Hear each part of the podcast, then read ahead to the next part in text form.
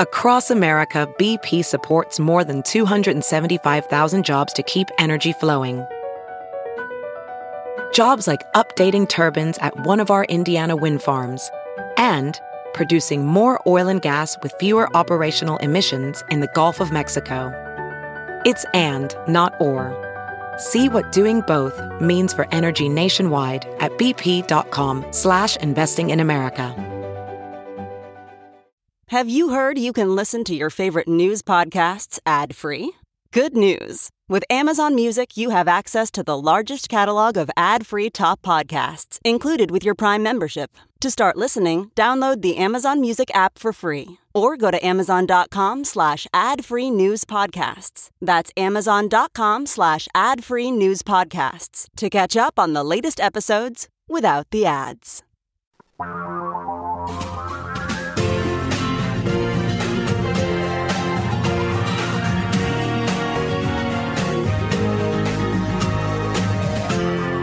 This is the Thom Hartmann Program. And greetings, my friends, patriots, lovers of democracy, truth, and justice, believers in peace, freedom, and the American way. Well, Donald Trump started it. Joe Biden is finishing it. Both screwed it up. I, you know, we just had to, to say that. The Biden administration did not see this moment coming is a, a, a huge testimonial to the bizarre navel gazing that's been going on inside the Pentagon and the State Department, apparently, for the last year and a half. Where this really all began, uh, writing about this today over at Hartmann Report with the headline, When Will We Stop Letting Our Presidents Lie Us Into Wars? Let's start at the beginning, actually. It began right after 9 11. The Taliban actually reached out to Bush and said, We will give you bin Laden. We, we won't give him to you. We'll give him to a third country if you'll give us any evidence that bin Laden had something to do with 9 11. Bush said, Screw you. I want to bomb this country. Afghanistan at that point in time was the second poorest country in the world. They had no functioning air force. Their army was a joke. It would have been easy to take down, which is what Bush did. He went ahead and took them down. He was in big trouble at that point in time. He was viewed as a as an illegitimate president. His father's guy on the Supreme Court, Clarence Thomas, had been the deciding vote to make him president in the 2000 election. This was just what he needed. And for Dick Cheney, I mean, you know, he, Halliburton had acquired Dresser Industries. It was on the verge of bankruptcy. Dick Cheney then became vice president. I think, therefore, and said, "Hey, let's uh, let's invade Afghanistan and let's give some fat contracts to Halliburton." In fact, they were among the first to get these huge, no bid, no ceiling contracts. So let's not forget, you know, another president lying us into a war. Polk did this with this Mexican American War, saying that the United States had been invaded by Mexico. Even Abraham Lincoln called him out on that one. McKinley did this in 1898 with the Spanish American War, saying that the Spanish had blown up the USS Maine in Havana Harbor when actually the boat just caught on fire. Lyndon Johnson did this with Vietnam. Robert McCormick, his defense secretary, came out and knowingly lied about the attack in the Gulf of Tonkin. LBJ apparently for the first couple days didn't realize it was a lie, but once he figured it out, he went along with it and lied us into the Vietnam War. You know, we have to stop our presidents from lying us into wars. It's just got to be like the new rule in America. So, number one. Number two, then in 2019, Donald Trump is looking at, you know, reelection, just like George W. Bush was in 2001. Going to war was part of the George W. Bush's strategy to get himself uh, be, to become a two-term president, to get himself reelected. He was right up front about it. He told Mickey Herskowitz, his biographer, about this. In fact, here, this is Cindy Sheehan uh, telling us the story back in the day. As a matter of fact, in interviews in 1999 with respected journalists and longtime Bush family friend Mickey Herskowitz, then Governor George Bush stated, one of the keys to being seen as a great leader is to be seen as commander in chief. My father had all this political capital built up when he drove the Iraqis out of Kuwait, and he wasted it. If I have a chance to invade, if I had that much capital, I'm not going to waste it. I'm going to get everything passed that I want to get passed, and I'm going to have a successful presidency. End quote. So you've got, you know, the 9/11 pilots and and the people who hijacked the planes. were not in Afghanistan, to the best of my knowledge. Now, you know, correct me if I'm wrong on this. I, I believe that it, all or most of them were not, quote, trained in Afghanistan. That was more for the low level grunts. Bin Laden was running his little school there. Bin Laden was not in Afghanistan. He was in Pakistan getting dialysis on 9 11. The planning for 9 11, which was done by Mohammed Atta, remember we arrested him we convicted him of this. He was the mastermind of 9 11. That planning was done in Germany and in Venice, Florida. And when the program went down, Atta was in Pakistan coordinating it. So, what does Afghanistan have to do with this? Well, that's where bin Laden, that was where his base was. But what did it have to do with 9 11? I'm not sure anybody to this day knows, but it was a convenient excuse to get into a war. But let's, let's even look at more recently year and a half ago, two years ago, in, in 2019, Donald Trump is looking at wanting to get reelected in 2020. He figures I got to start, you know, fulfilling campaign promises. I said I was going to get us out of Afghanistan. So he goes to the Taliban. First, he goes to the president of Pakistan, and he says, you know, this top guy in the Taliban who is in your jails here in Pakistan, this top guy in the Taliban his name is um, Mullah Abdul Ghani Baradar. I want you to release him from prison. Now, the Afghan government did not want Trump to do this. They were cut out of the uh, out of the talks. They had nothing to do with these talks. The State Department, you know, previously had been a little. They had they had been all in, you know, all in favor of this guy being in prison in Pakistan, but Trump said, "Let him go." Pakistan let him go. Trump then negotiates with him and cuts a deal that all U.S. forces will be out of Afghanistan by May of 2021. Last May, a few months ago. That in 2019 became the signal to all of the 300,000, 350,000 official Afghan military forces that we were basically subsidizing. Some folks put the number at 600,000, which is why I paused there. I've seen the numbers all over the place, but it seems like the official number was 350,000. That basically was the cue to them that when the Taliban shows up, lay down your guns and switch sides because America no longer has your back. Here's Donald Trump bragging about this at one of his rallies just a few months ago. I started the process. All the troops are coming back home. They couldn't stop the process. 21 years is enough, don't we think? 21 They couldn't stop the process. They they being Biden. It was very tough to stop the process when other things are out. Yeah, thank you. Thank you. It's a shame. 21 years by a government that wouldn't last. The only way they last is if we're there. What are we going to say? We'll stay for another 21 years, then we'll stay for another 50. The whole thing is ridiculous. So we're bringing our troops back home. Well, there you go. So Trump cuts this deal with this mullah who yesterday declared himself president of Afghanistan after Trump let him out of prison in Pakistan. And the deal cut the entire Afghan government out of this deal. And so today you've got the, uh, the foreign minister of the United Kingdom coming right out and saying it. This is, excuse me, the defense minister, Ben Wallace. He said the die was cast when the deal was done by Donald Trump, if you want my observation. But again, I have to say the fact that the Biden administration did not get our people out sooner, and I realize it was all tied up in the Republican hysteria about you're going to bring how many people from Afghanistan to America? Wait a minute, those people are Muslims. They might be terrorists. They got brown skin. You can't have, you know, I get it. But still, and there are folks who are arguing that that whole argument put Biden in a box, and I'll, I'll give you that. But I suspect heads are going to roll at the, at the State Department over this, and maybe the DOD. They should have seen this coming. This should not have been a surprise. And we have got to stop having presidents lie us into wars. It just has to stop.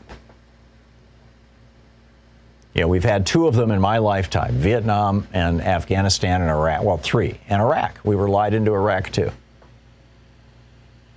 And I'm just like over it. Your thoughts on Afghanistan, what we should have done, where we could have gone, what went wrong. This is the Thom Hartmann Program. And perhaps most importantly, how do we prevent ourselves from being lied into another war by a future president?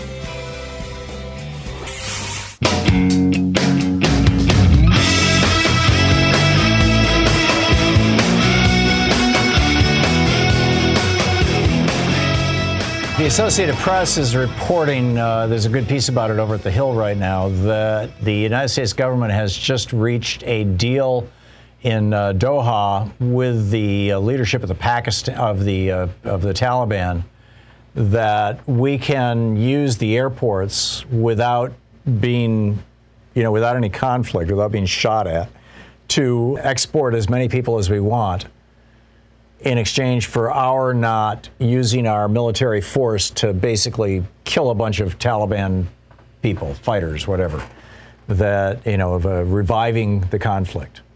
And, you know, from the point of view of the Taliban, this makes a lot of sense. You know, let's just let these guys get the hell out of our country. And if they're going to take some of our people with them, you know, good riddance. That's, I mean, I'm uh, assuming that that's their perspective. Uh, if so, that's probably good news, and it's probably good news that will be reported by the president in an hour, hour and a half when he gives his uh, speech to the nation. That don't worry, we're going to get this under control. Things are going to calm down. You know, the, Tal- the Taliban's going to help us, or whatever. I mean, this, it's now the government of Afghanistan. We're going to have to figure out how to deal with these people. How about starting a mass vaccination program in Afghanistan? I, I, you know, maybe it's people go, "Oh my God, you're talking about dealing with the Taliban." We deal with the Saudi government. The Saudi government is brutal to its citizens, doesn't allow any sort of, uh, you know, uh, dissent. They're brutal toward women. We deal with the government of the United Arab Emirates. Hell, they gave Jared Kushner a billion dollars.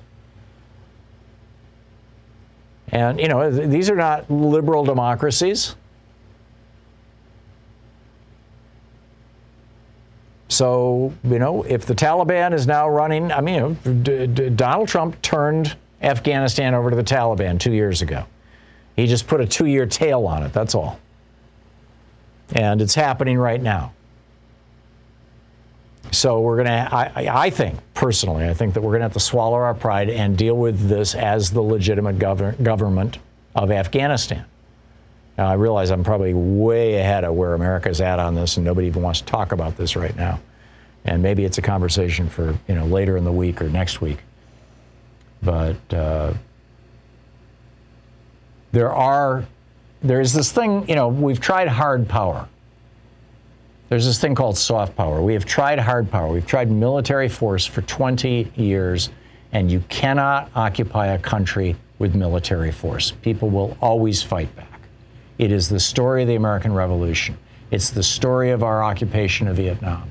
It's the story of, of you know, occupations all over the world. Ultimately, uh, the British occupation of India and they got taken down, by the way, and they were trying to occupy India using hard power, and they got taken down by Gandhi's soft power. Nonviolent resistance. Now, in the case of Afghanistan, I mean, obviously it was violent resistance, but bottom line, you can't occupy a country. So, at what point do we try soft power? Soft power is you provide food, you provide aid. Afghanistan is sitting on an estimated three trillion dollars worth of rare earth minerals and gold. Nobody has been able to successfully mine this stuff since it was discovered back in the 1990s. Back around 2001, when, when George W. Bush first wanted to go into Afghanistan, you know, some of the conspiracy theories, you could call them, or some of the speculation, or whatever, about why he wanted to do it. I mean, the, the, Paul called earlier and said, you know, what were the what were the reasons? Um, there was there were two major, for lack of a better phrase, conspiracy theories I, I, or attempts to explain why America would want to invade and occupy Afghanistan back in 2001. And one was the so-called TAPI pipeline. General Electric had built this giant natural gas fired power plant and in India on the border with Pakistan and or near the border with Pakistan. and the natural gas was supposed to come from Turkmenistan. There was a deal to get the fuel for that from Ta- Turkmenistan. Or this is how the story went, right? I've, I've never been able to independently verify this, but you can, you know, there's a there's a Wikipedia page about it. It's not. This is not some obscure 9/11 truther thing or whatever. Um, that the gas was supposed to go from Turkmenistan through a pipeline across Afghanistan, across Pakistan to India thus TAPI, the TAPI pipeline. So that was one theory, was that we had to have Afghanistan in order to have the TAPI pipeline. Another theory was, hey, we just discovered that there's three trillion dollars worth of, of, in particular, you know, uh, lithium, which we need for lithium-ion batteries for cars, and that's why I predicted that if we don't develop, uh, or Europe doesn't develop, some sort of a, a, a collaborative relationship with the Taliban, like we do with repressive regimes all over the world, including China, who's got you know Uyghurs in concentration camps. If we don't develop some sort of a relationship with with Afghanistan, China is going to. And a year from now, you're going to see mining operations in Afghanistan supervised by people from China and they're going to be rebuilding Afghanistan using soft power, not, not hard power. They're not going to come in with guns and say, you must give it to us, like we tried to do with the oil in Iraq. Remember Dick Cheney? Uh, Iraq has 10% of the world's oil, the largest oil reserves in the world. Um, didn't work in Iraq, didn't, is, didn't work in Afghanistan. And then, of course, there's the third theory, the one that I laid out earlier, which is that George W. Bush wanted this to be Pearl Harbor. He wanted to be FDR. He wanted to be fighting World War II. You know, FDR just kept getting reelected. And, you know, as Bush said, you know, his daddy only had a three day war in Iraq. That wasn't long enough to get him reelected. If he got elected, he was going to have a real war. And Afghanistan was his first chance to be seen as a commander in chief, was his phrase. Nick in Colorado Springs, Colorado. Hey, Nick, what's on your mind today? I think the only one we have to blame for this, whether it ended today or 15 years ago, is George Bush Jr. for going in in the first place. So all the blame is laid on him, as far as I'm concerned. That's my point. And, and war, you know, when I remember 1974, when everybody came, you know, when when Saigon fell, and Jerry Ford was dealing with that disaster. Was it 75? No, it was 74, wasn't it? In any yeah. case, um, I remember when it happened, and there was no mention that I recall of how we got into that war in the first place. The fact that LBJ lied us into the war. And yeah. you know, and uh, you know, I'm a fan of LBJ and with regard to his social policies, but you know, his lies cost the lives of two million Vietnamese and 56,000 Americans and yeah. nobody was talking about it. And nobody's talking about Bush right now. I, I watched the news for two hours this morning, didn't hear George Bush's name mentioned once. I know. I know. It's a shame. Yeah, I was talked into the war by uh, Johnson, too. So yeah. I know what you're talking about. Yeah. We got to nail this thing down. Thanks a lot for the call. It's great to hear from you. Kusai in Campo, California. Hey, Kusai, what's up? Good morning, Tom. I just want to say, first of all, uh, regardless of your, our views about the Afghan war, the men and women who bled and died there deserves better than we leaving the battlefield without any dignity like some thieves in the night. That's agree. the first thing I want to say. The second thing I want to say is that we never go anywhere with good intentions. We always install crooks for our so-called democracy and nation changings because they're the only one that will do business with us. We don't go there because we want to do anything better. Yeah. We will go there because our national interest, which is the big corporations, dictate that we go. And then the second thing is we always pick whoever is going to play well with us, and they end up being crooks. Look at Maliki in Iraq. Look at this mess here in Afghanistan are these are not accident these are deliberate acts of our foreign policy because we truly do not want democracies in any of these places we want business I'm and not sure that it's entirely that we don't want democracy, Kusai. Although I, I, I, agree with you that if we're if we're talking about the choice between a real democracy or an oligarchy that that works with our big businesses, we have historically always chosen the latter.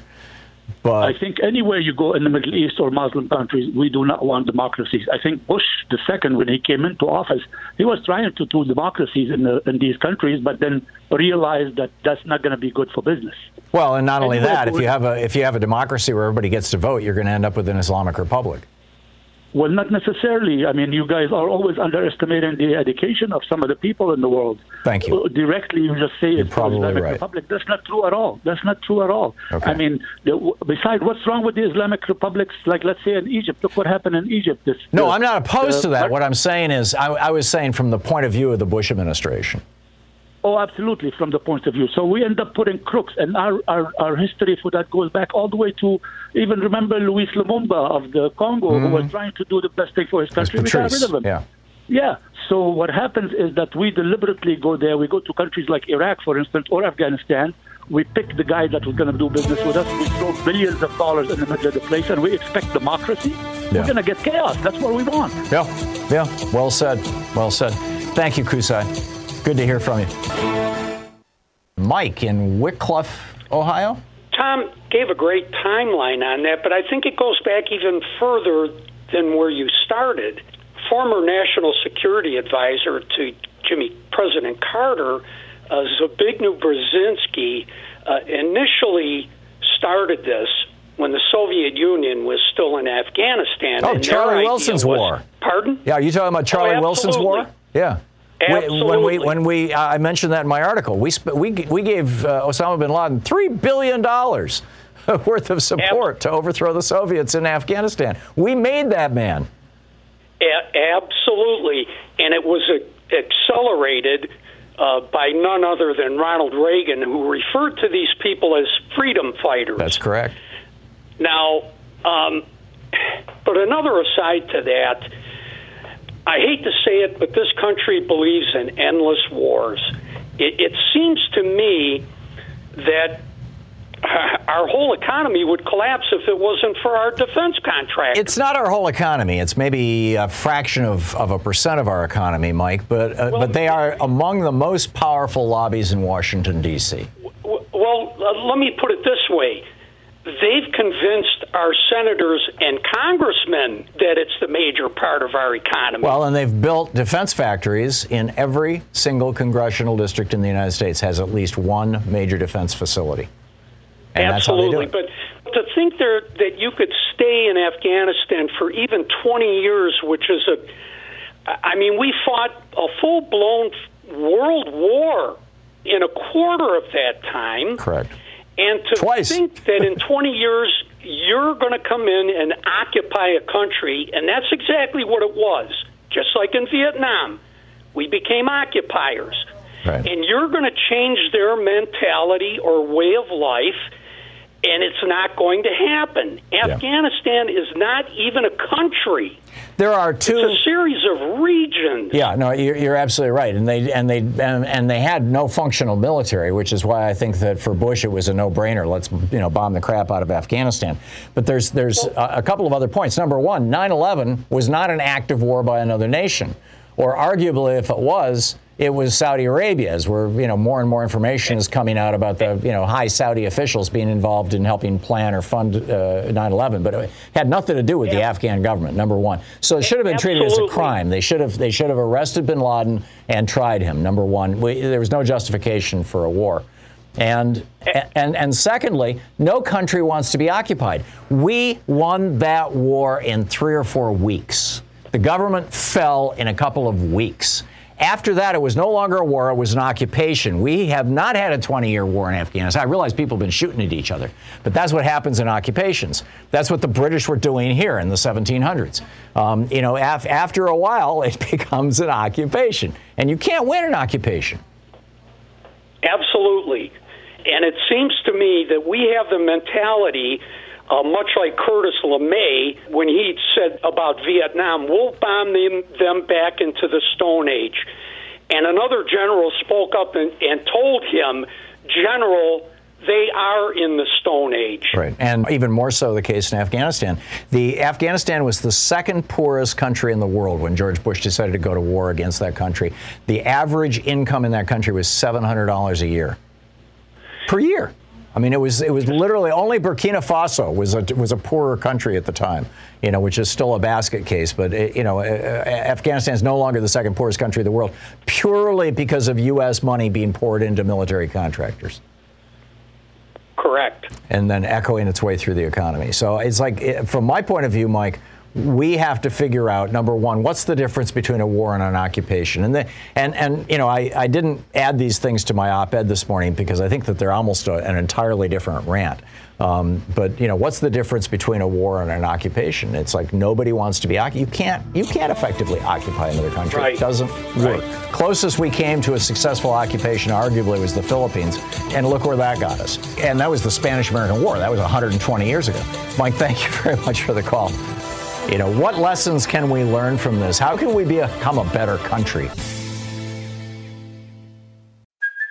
Hey, it's Kaley Cuoco for Priceline. Ready to go to your happy place for a happy price? Well, why didn't you say so? Just download the Priceline app right now and save up to 60% on hotels. So, whether it's Cousin Kevin's Kazoo concert in Kansas City, go Kevin, or Becky's Bachelorette Bash in Bermuda, you never have to miss a trip ever again. So, download the Priceline app today. Your savings are waiting Go to your happy place for a happy price. Go to your happy price, Priceline. Welding instructor Alex DeClaire knows firsthand how VR training platforms like ForgeFX can help meet the demand for skilled workers. Anywhere you go look, there's going to be a shortage of welders. VR training can help welding students learn the skills they need to begin and advance in their career. The beauty of virtual reality is it simulates that exact muscle memory that they need. Explore more stories like Alex's at meta.com slash metaverse impact. Lara in Harrisburg, Pennsylvania. Hey, Lara, what's on your mind? I listened to also the BBC at night, and they've been covering a lot of this a lot more, a lot better than American press. My first instinct is, where is the Afghan government in all this? There is no I, such I, thing. I, it, I, I know, but I mean, they're supposedly have 300,000 troops. Right. Was the was the count. So how many? First of all, how many people are in the Taliban? How many Taliban forces are there? And is there something hinky going on? Did did somebody know something? Uh, you you you kind of came down hard on the Biden administration about letting this happen, but I I'm wondering if somebody knew something somewhere, and that's why we're hauling. Here's here's what happened, Laura, and I, I, listen to BBC at night too. I, I listen to their podcasts. That's how I get to sleep every night. Something about British voices puts me to sleep, but uh, you know I, I love the accent. But in any case, uh, the reporting was that when Trump cut his deal in 2019 directly with the Taliban, cutting the, the Afghan government out of the deal altogether over the objections of the. Remember when he, he in fact, he invited the head of the Taliban to, to come to uh, right. Camp David on 9 11, which was insane, and the whole world went, uh, What? Yeah. Um, and that was the end of that. but anyhow, when he did that, basically the message that went out to everybody in Afghanistan who was taking a paycheck from the U.S. via the Afghan government, this 350,000 men in, in, you know, with, with guns that were getting a, a weekly or a monthly paycheck all of them got the message keep taking the paycheck. Hey, it's money. But when the when the Taliban shows up, the U.S. is no longer going to back you up. You're not going to get airstrikes. You're not going to get U.S. soldiers. You're not going to get anything. So just you know, turn your gun over to the Taliban and say, you know, I'm with you guys now and which is exactly what happened. And then the other thing that I've seen, I've only seen reported, I, I, haven't heard it reported once on American television this morning. I only listened for a couple of hours, about an hour CNN, an hour MSNBC. But, but the other thing was that, uh, but I did hear this in the BBC last night, was that starting in the months after Trump cut that deal with the Taliban back in late 2019, early 2020, the Taliban started going from town to town meeting with the the local uh, ah. militias, the local you know military forces, the local Afghan government folks, because I mean you know the, the Taliban is is the people, right? I mean it's it's it's in, to a large extent, yes, it's supported by Pakistan, all that kind of stuff, but uh, and in fact the headquarters of it is in Pakistan, always has been. Um, ISI, ISI, the Pakistan Intelligence Service, invented the word Taliban, um, but nonetheless these are Afghans. They're people, you know, it's like your neighbors, it's like your friends. And so the people went to their neighbors essentially and said, keep taking that money from America, but when they finally pull out, be with us. And there was like this tacit agreement all across Afghanistan that when the Americans left, we're all going to go with the Taliban because, you know, they, they ran the country before. They're predictable. If you had a real democracy, people probably wouldn't vote for them. But you know, what's the old saying? The devil you know is better than the devil you don't. And, yes, exactly. And, the, and the Ghani government was incredibly corrupt. They were living, you know, like kings in the in a palace essentially, and you know, in the green zone in, in Kabul you know, had no credibility, and, and no Afghan government has had serious credibility in at least a decade in Afghanistan. I think you could argue that none have had any credibility since we took out the Taliban. So, was know, there even a link happened. ever? Was there ever a link? I know uh, when the Soviet Union was occupying Afghanistan, uh, one of our one of the American uh, ways, tactics was the was to start the Mujahideen. Correct. Um, and in, in, the 80s to, with, to try to, Reagan. Yes, in the 80s, exactly, exactly. It was called Is Charlie there, Wilson's Do you see War. a line? Yeah, do, uh, yeah, yeah, yeah. That's they made right. a movie about um, it. Yeah, yeah, yes, they did. Very good one, actually. I actually mm-hmm. thought. Um, do you see a line clear line from that as well, oh, or do you think that's something? You know? No, that that was that was when we began basically interfering in Afghanistan. And the Soviets were already getting their ass kicked. I mean, you know, the, the, the first, the, uh, looking back at the history of Afghanistan, it appears to me that the first country to make a serious effort to conquer Afghanistan was about a thousand years ago, and it was Iran. And they got their butts handed to them. And so, you know, uh, Iran and Afghanistan, two countries in the Middle East that have never been successfully occupied for more than a generation. And you know, and we're learning the same lesson that the Soviets learned, and, the, and before the Soviets, it was what was it, the French or the British? It was one of the European countries. The British were the there British. in the, I yeah. know in the late 1800s. I'm not sure how far the you know the Russians or Soviets were, yeah. were there, but yeah, you're right. Yeah, exactly. So I mean, they, I heard also is the terrain. The terrain is just you know one of these. There's lots of nooks and crannies, and they can do a lot of you know just tactically. You know, they are yep. they have the tactical advantage of the. Of it's a mountainous country. Yeah. Yeah. It's a mountainous country, and yeah. it's a very, very poor country. They're very poor in, in everything except rare earth minerals, which uh, nobody's been able to successfully mine there, although I'm predicting that within a year China will be. Um, but up to this point, nobody's been able to successfully mine those minerals because of you know conflict.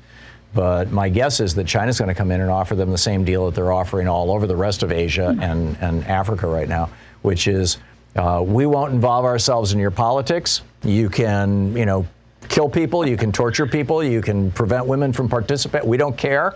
We just want the minerals, and in exchange for that, we'll give you a whole pile of cash, which is basically the same deal we made with the Saudis, you know, 70 years ago. And, and yeah. you know, in Saudi Arabia today, people are like, oh, you know, well, what about the women? Well, what about the women in Saudi Arabia? I mean, you know, the, yeah. the situation is not that different, and yet Saudi Arabia is our ally.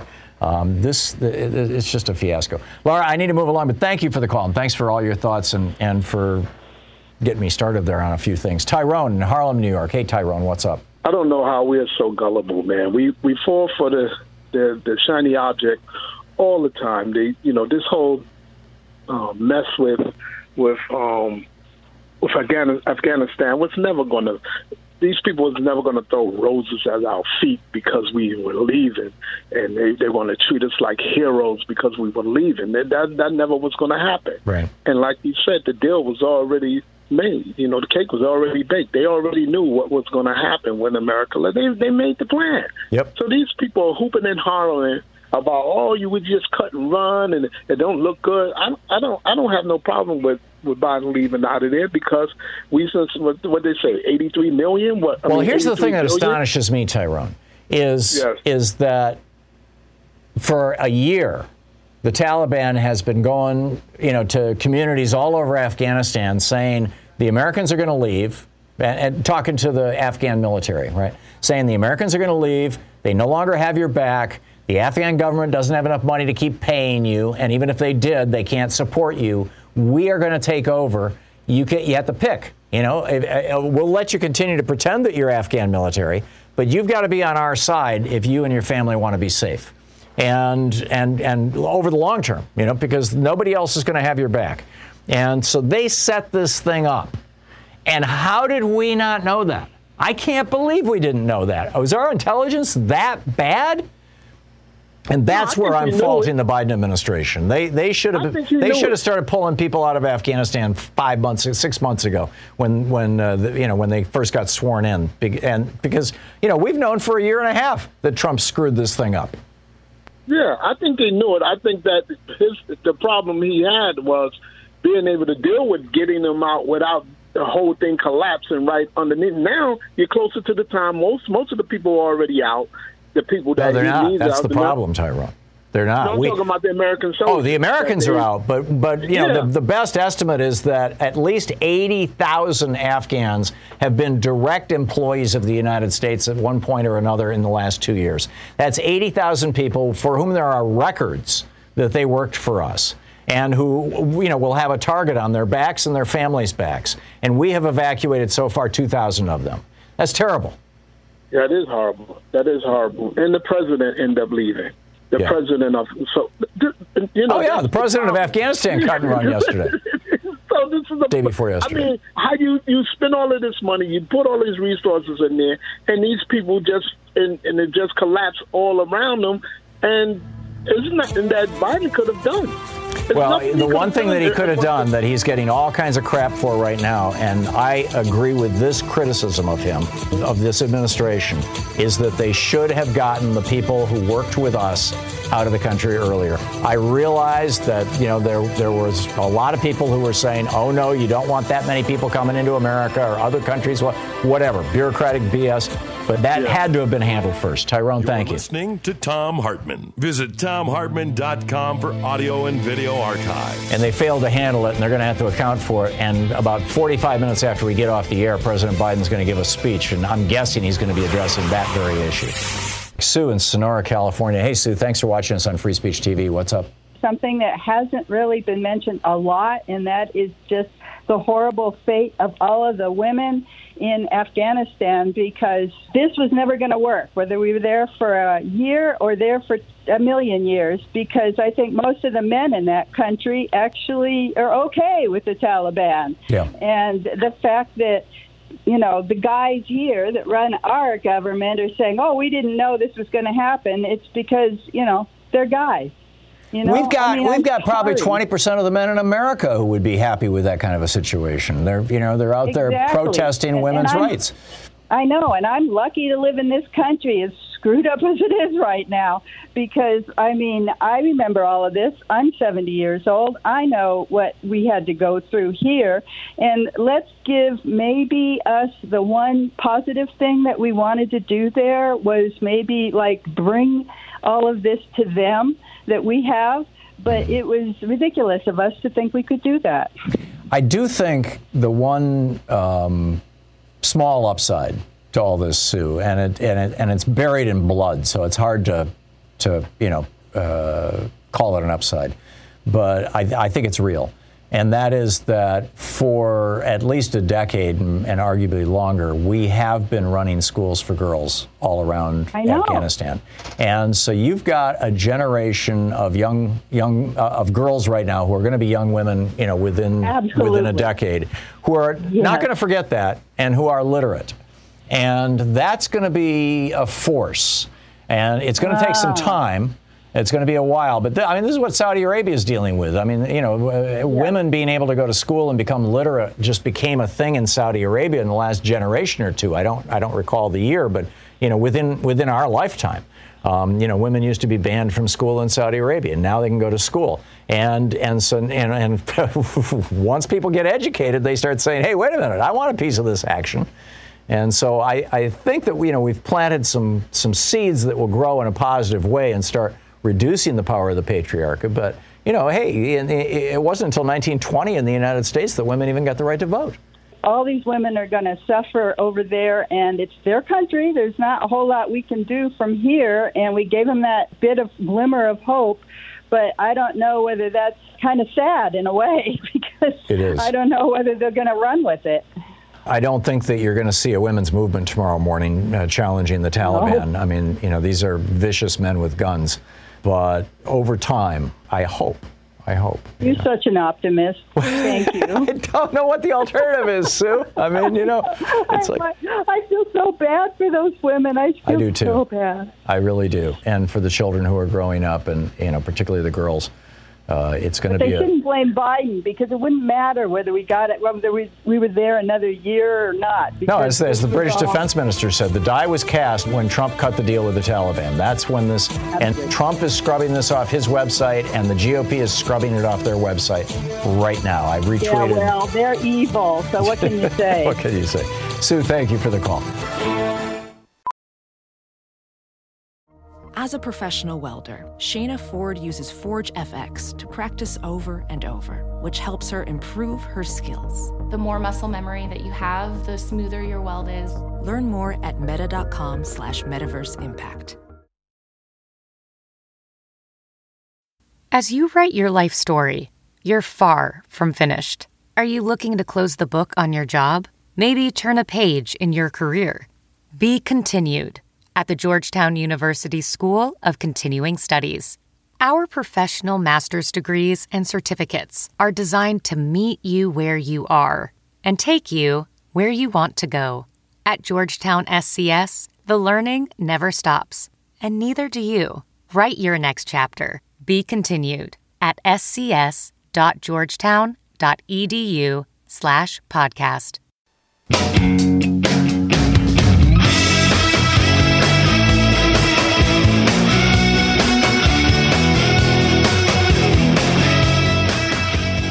What we have learned in the last few days, or what I learned from BBC reporting, I have not heard this much on the American media, but it's all over the international news, is that in 2019, when Donald Trump was president of the United States, looking at his reelection in 2020, this was pre COVID, you'll recall, he wanted to be able to claim that he had ended the war in Afghanistan.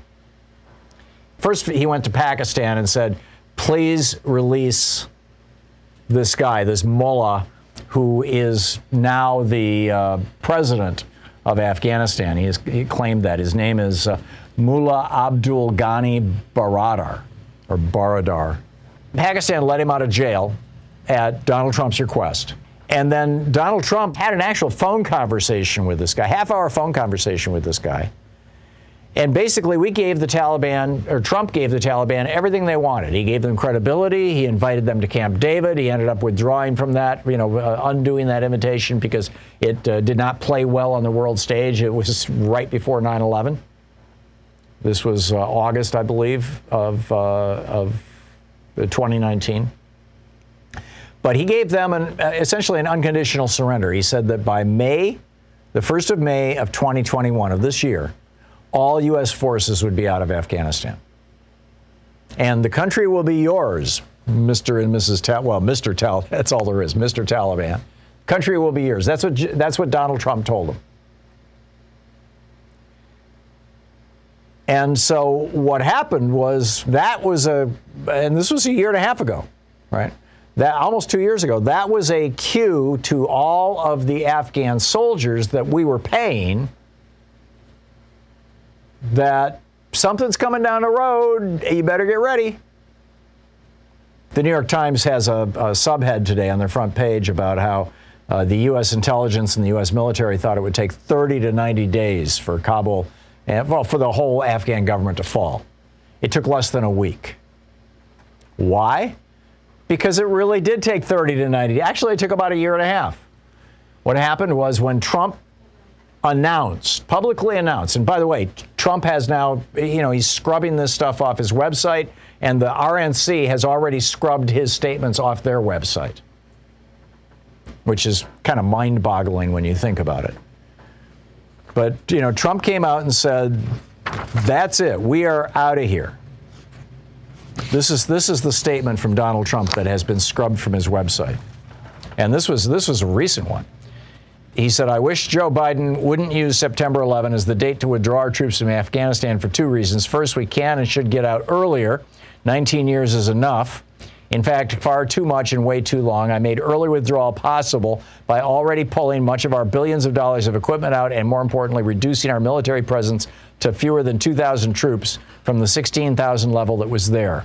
Secondly, September 11 represents a very sad event and period for our country and should remain a day of reflection and remembrance honoring those great souls we lost. Getting out of Afghanistan is a wonderful and positive thing to do. I plan to withdraw on May 1st, and we should keep as close to that schedule as possible. This is something that Trump tweeted, uh, a statement by Donald J. Trump earlier this year after Biden became president.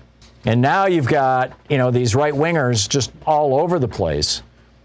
The America First Policy Institute. This is a, a, a you know, a, a, a pro Trump think tank that has popped up.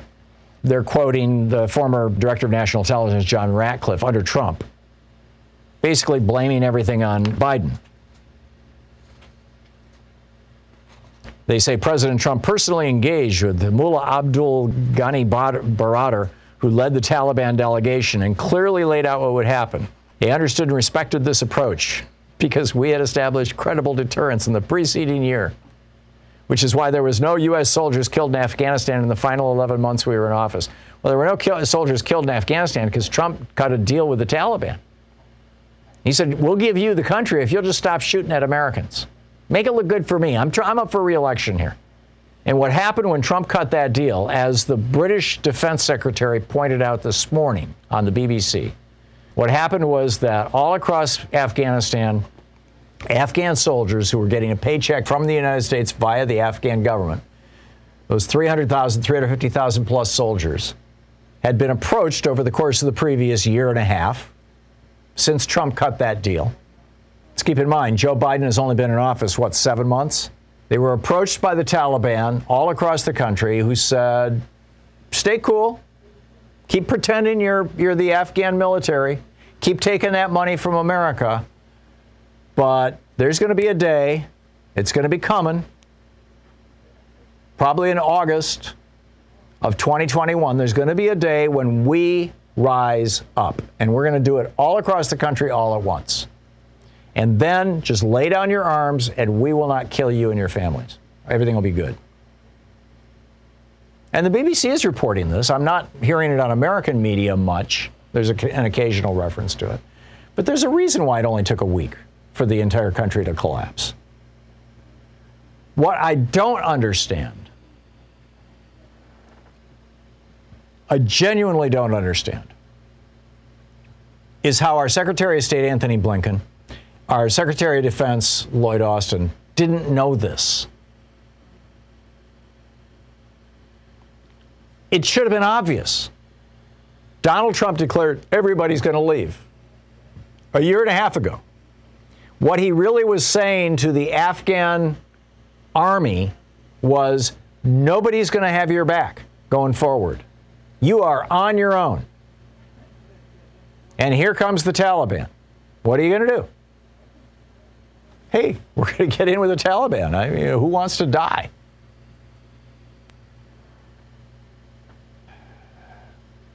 This is, by the way, probably what made Jerry Ford a one-term president was his getting us out of Vietnam. And that iconic picture of those people hanging on to the wheels of the helicopter, falling off the helicopter as the last helicopter took off from the top of the uh, U.S. Air Force Base in, in Saigon. Now we've got people falling off airplanes, C-130s, as you know, American planes. It's it's the exact same thing. And in both cases, it was a failure of our government to protect the people who had been with us. And I, you know, I get it. Uh, you know, I'm, I'm guessing that at, at, a certain point, the, the Biden administration was thinking, you know, how many people do we do we take out of the country? I mean, if we take 20,000, 30,000, 50,000, 80,000, the, the number I'm hearing is that there are around 80,000 people who have been directly employed by the United States in the last couple of years who therefore have targets on their backs. We have taken 2,000 of them out of the country. How did we not take out the rest of them earlier and their families? How did we not see this coming? Trump announced this almost two years ago when he cut the deal with the Taliban over the objections of the Afghan government. He cut the government out of the deal. He made a deal with terrorists. In fact, he asked Pakistan to let their leader out of jail and we are now reaping what we sowed. And then, of course, you know, go back to 2001. How did all this start? It all started with a criminal act against the United States that George W. Bush decided to treat as an act of war. And he had to go after a country. I mean, who was behind 9 11? Well, it turns out if any country had any involvement in it, and I, and I don't think that we've successfully pinned this on any individual government, but it looks like there were some fairly well placed people in the Saudi government who had something to do with support of some of the people who were involved in it. But the planning was done in Germany by Mohammed Atta and in Venice, Florida, when Mohammed Atta came to the United States and finally, you know, put the deal together. We've got Atta. He's in prison over this. What did Afghanistan have to do with it? As far as I can tell, nothing.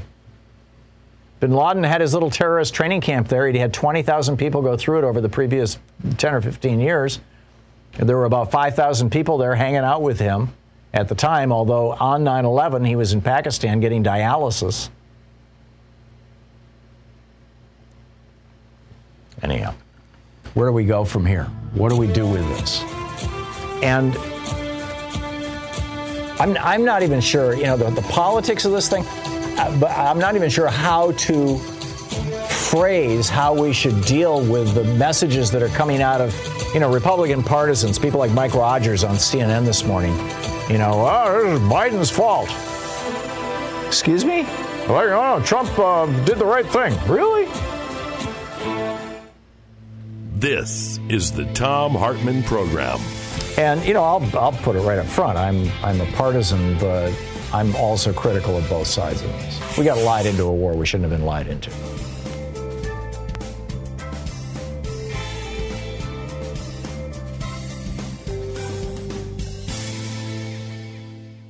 You're listening to the Thom Hartmann Program. And have you heard anybody in the mainstream media talk about George W. Bush trying to get us into Afghanistan and why?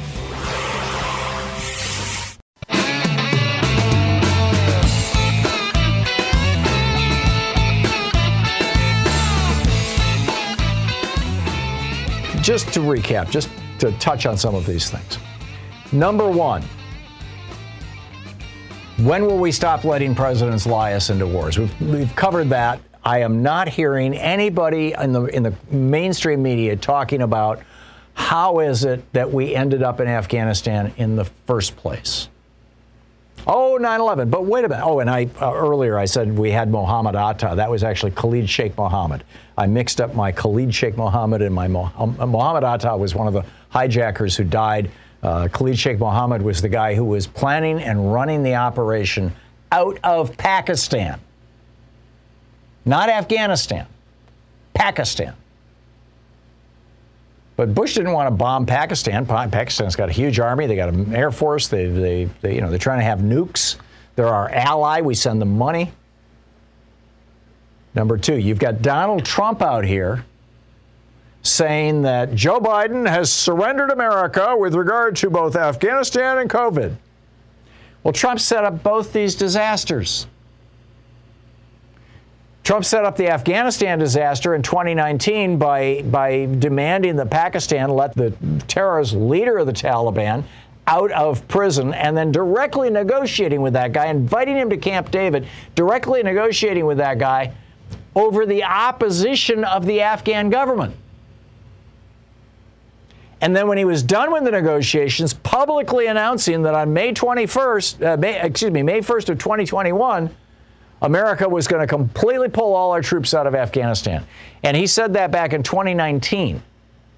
This was part of his reelection campaign strategy. And the deal he cut with the Taliban is we will hand the country over to you if you'll stop shooting at American soldiers for the rest of my presidency. Trump just, you know, was just bragging. The last 11 months I was president, not a single soldier died. Well, that's because he told the Taliban, we'll give you the country.